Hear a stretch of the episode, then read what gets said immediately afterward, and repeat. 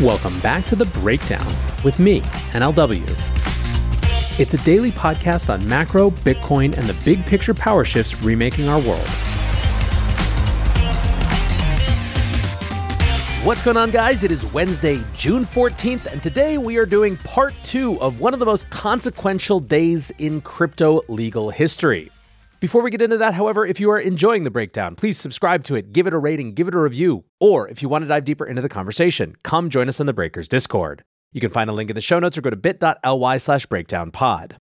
All right, so today we are going to start with the same tweet we started with yesterday from Coinbase's Paul Grewal. He wrote one, hearing on motion to seize Binance assets in DDC, two, release of Hinman docs in SDNY, three, SEC response to order on Coinbase petition in Third Circuit. Not every federal court day is eventful in crypto, but tomorrow, i.e., Tuesday, is. Patrick Hillman, the chief communications officer at Binance, quote tweeted that and said, Tomorrow will likely prove to be one of the most consequential days in the history of the US blockchain community. Buckle up and pray the judicial system helps provide relief for US users. So today, we are following up yesterday's analysis going into those with what actually happened. And we're going to start with Coinbase. Now, you'll remember that this was a Coinbase rulemaking lawsuit Basically, that Coinbase said that the SEC had not responded in a timely manner to Coinbase's petition for rulemaking. And effectively, what Coinbase is trying to ascertain is whether the SEC plans on offering any guidance in the crypto space. Coinbase alleges in the case that the SEC has already made up their mind not to pursue crypto rulemaking, but refuses to make this statement publicly in order to avoid the decision being appealed in court. Last week, the court ordered the SEC to explain the apparent contradiction between remaining undecided on rulemaking while pursuing wide ranging enforcement action. Chairman Gary Gensler's multitude of public comments stating that the rules are clear was also noted by the court. So, yesterday we got the SEC's response letter. David Hoffman, the co host at Bankless, summed it up thusly saying, SEC just told us to go F ourselves. So, in their response letter, the SEC wrote that they have, quote, not decided what action to take on that petition in whole or in part, which is entirely reasonable given the breadth of the rulemaking petition. Now, while the SEC maintained that Coinbase's lawsuit was without merit, they begrudgingly offered the timeline of four months for when, quote, Commission staff anticipate being able to make a recommendation to the Commission regarding Coinbase's rulemaking petition. The SEC also offered to provide the court with a status report after the four months had expired. The SEC reconciled their position with the recent slew of lawsuits by claiming that, quote, Regardless of whether the Commission determines to undertake the rulemaking sought by Coinbase, a decision the Commission has yet to make, Coinbase, like everyone else, is bound by existing law. And Coinbase is free to vigorously assert its position that it has not violated that law in the current enforcement action. The SEC argued that, quote, to find that consideration of new regulatory action is inherently inconsistent with the enforcement of existing law would be to require agencies to effectively suspend enforcement of the law every time they assess whether to adjust regulatory requirements in light of evolving conditions. Now, Coinbase Chief Legal Officer Paul Grewal criticized the SEC's response, noting that the regulator had failed to directly address the court's request for a firm timeline to deal with the petition. He tweeted what he called his initial thoughts. One, he wrote, they repeat the fallacy that they haven't made any decision on new crypto rules. Two, they refuse to commit to any deadline despite the court's explicit order. Three, they instead, quote, anticipate making a, quote, recommendation in 120 days. And most notably, four, they ignore the clear statements of the chair that confirm they have no intent to issue new rules and instead conflate the evidence of a decision those statements provide with an argument that the statements are themselves a decision. Ex lawyer NFT writes The SEC's response can be summed up simply. The SEC tells the court that the court should trust it, but that the court should give no weight to the commissioner's statements in Congress and on national TV, and that the court should give no weight to its actual actions. Essentially, the SEC tells the court, trust what we say but not what the chair says, and ignore what we do. The response is simply the SEC, again, acting in bad faith. I don't think this response will work too well for the SEC. Dystopia Breaker writes If it's as simple as come in and register, then why do they need four extra months to respond to basic clarification requests? It's almost as if clarity is something they do not want. Instead, they want to foster an environment with maximum uncertainty and legal risk, so as to disincentivize participation in an industry they don't like, while giving excuses to selectively prosecute things they don't like. Seems like an illegal end run around the Administrative Procedures Act in Congress, an immoral approach which contradicts their mandate and robs the American public of the rule of law while allowing bad actors to thrive.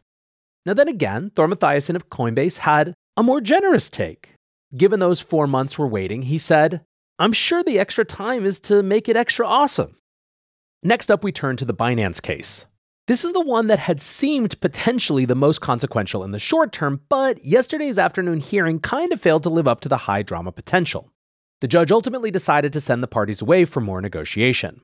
Now, the SEC had come into the hearing asking for a freeze on assets held by Binance US, with concerns that customer funds were being misappropriated by Binance's international entities. In their defense, Binance US claimed that this asset freeze would be tantamount to shutting down the business, and made a counterproposal with specific carve outs for business transactions to allow the company to continue to operate. Binance US claimed that the SEC had rejected this compromise, saying that business transactions could be used to mask a transfer of funds to offshore entities. On Tuesday, the judge refused to issue the restraining order on the terms requested by the SEC. Instead, parties were told to continue negotiating on a reasonable set of restrictions that address the SEC's concern about the protection of customer assets without needing to shut down the exchange. If the two sides can agree, the judge said, quote, there's absolutely no need to issue the restraining order. The judge also noted that the sides were, quote, not that far apart. In the interim, the judge has ordered Binance US to present a list of business expenses to the court to be included in a future order. Parties were also asked to provide a status update on negotiations by the close of business on Thursday. The SEC's key argument was that they were suspicious that customer funds had been misappropriated by Binance International and perhaps even CZ himself. However, the regulator did not present any direct evidence that this had occurred and instead framed their asset freeze request as a precaution until they could prove that the keys to customer assets were inaccessible to offshore staff. The judge appeared frustrated with evasive responses from the SEC when asked whether funds had actually been removed from the US platform. While the hearing was not specifically about the core issues of the case, the judge delved into the SEC's position on the classification of crypto assets. She asked the SEC attorneys to distinguish between a crypto asset and a crypto asset security. In response, a lawyer for the SEC said that the regulator had provided many examples of crypto asset securities in its filings, but was reserving the right to assess other tokens later. Digging in further, the judge asked both parties which crypto tokens were commodities. She said, The ones you're not calling securities, what are they? The judge was unable to obtain any meaningful clarity on this question, which of course goes to the heart of the case. When Binance US lawyers were asked whether the BNB token is a commodity, they simply replied, It's a crypto asset. Echoing the sentiment of basically the entire industry over the past few years, the judge exclaimed, What is that? No one wants to tell me. Now, a lot of the chatter on Twitter was about how this judge seemed not particularly enthused by the SEC. James Murphy at MetaLawman writes Judge does not enter SEC's requested asset freeze order. Judge encourages parties to try to come back to an agreed compromise order and report back on Thursday. The judge apparently caught on that there was no actual emergency. I'm told the judge pressed the SEC lawyers on whether they had any actual evidence of Binance US customer assets being moved overseas. They had none. Round one to Binance and CZ.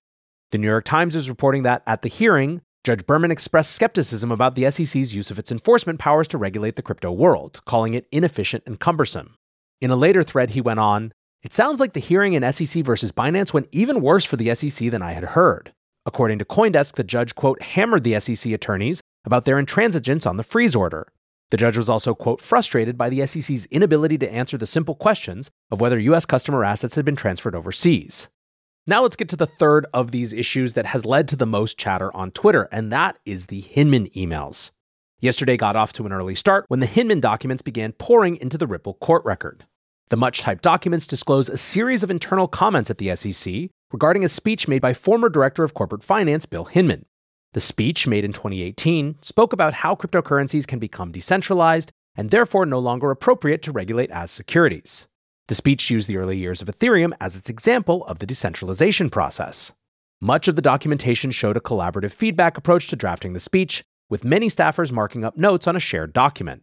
Now, it is hard to overstate how legendary these emails are among the Ripple faithful. Ripple's defense in their lawsuit against the SEC has relied on the Hinman documents extensively, trying to paint a picture of the regulator's view of tokens at the time. Some in the community even assumed the documents contained some sort of smoking gun, showing SEC bias in favor of giving Ethereum a free pass on securities enforcement. Throughout the Ripple case, meanwhile, the SEC has maintained that Hinman's speech represented his personal views only, with Ripple lawyers counter arguing that extensive comments from staff clearly showed an attempt at forming a consensus approach within the agency. Now, rather than a clear articulation of some secret criteria to decide which tokens are securities, the documents reveal a rather confused state at the SEC back in 2018. Some staff pushed for the speech to provide clarity to the market one way or the other. SEC Director of Trading and Markets Brett Redfearn wrote, As written, the language remains vague as to whether ETH is a security. If you want to make an affirmative statement that it is not a security, the language could be stronger, i.e., just say it. If you don't want to take an affirmative stance, we suggest using language similar to what you use for Bitcoin, regarding the disclosure regime to make it more consistent.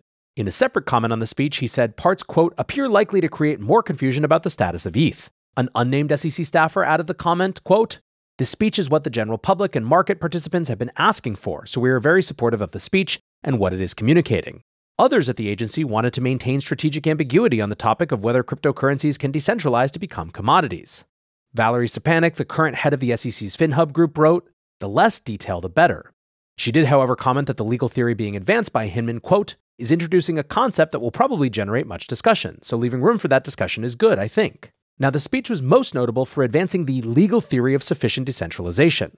That's the idea that a token can transcend the need to comply with securities regulation and disclosure requirements by becoming decentralized.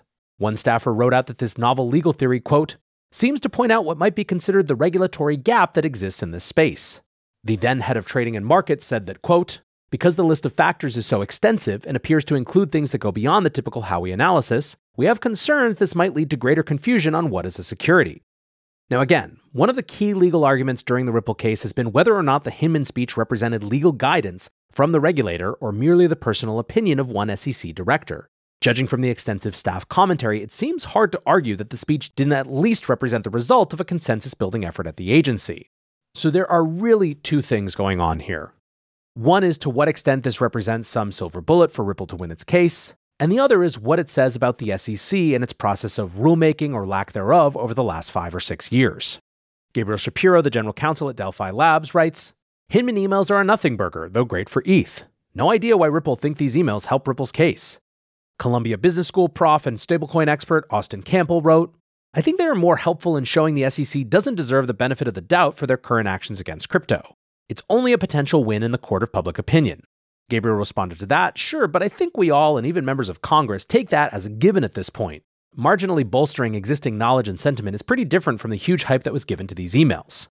Now, Preston Byrne, a partner at Brown Rudnick, wrote The Hinman speech has proven to be a new kind of regulatory statement I propose we call anti guidance, guidance which creates work for the regulator by luring companies into non compliance. Fox Business journalist Eleanor Terrett got to the root of what it might mean for the case.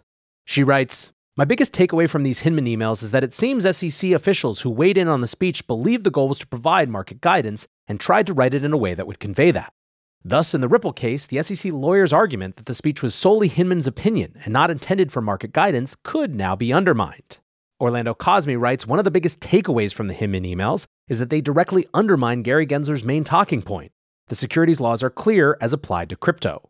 If it's so clear, why were lawyers at his own agency waffling about their position on ETH?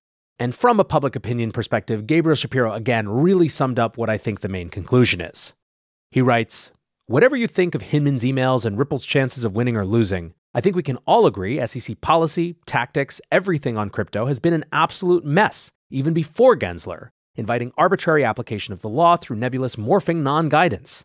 We cannot have arcane priests going token by token through elaborate analysis of facts and circumstances, deciding these issues every time. We need Congress to step up and create a clear, reasonable, easily navigated set of fit for purpose rules for crypto. Even within this set of documents, you have trading and markets cheering on that Hinman will clarify that ETH is not subject to the 1933 Act, but then seemingly implying that there could still be Exchange Act issues regarding ETH?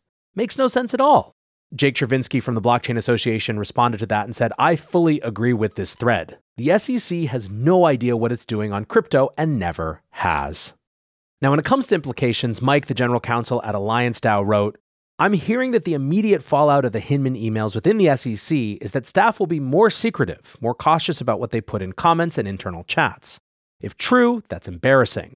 Our regulators should be willing to stand behind their words. My take, frustrating though it might be, is that across all three of these cases, almost nothing changed yesterday. There were legal nudges, the Hinman emails do kind of undermine the SEC's case about it just being Bill Hinman's opinion. The judge does seem frustrated with the SEC when it comes to Binance and Coinbase. But those things have all kind of been clear and present throughout every recent court hearing. It certainly doesn't change the damage in the short term that the SEC is doing just by taking the actions that they're taking. And when it comes to public opinion, I don't really think anything here is going to change what anyone thinks already. If you've already had it up to here with the SEC, like everyone in crypto has, and some of our congressional allies have as well, this is just confirmation of what we already knew. If you haven't had it up to here with the SEC, at this point, that basically means you hate crypto and other markets, and you see a sheer number of enforcement actions as evidence of a good job. That's clearly at this point the House Dem position. Therefore, nothing about this is likely to change either of those opinions. So, to the extent that this was a big day from a legal perspective, it was mostly just kicking the can down the field. And to the extent that we thought it might be a big day from a public relations perspective or a public opinion perspective, I just don't see it. We remain here, a bunch of squawking chickens circling the drain, waiting for something real to happen and change. But unfortunately, yesterday wasn't it. Until next time, guys, be safe and take care of each other. Peace.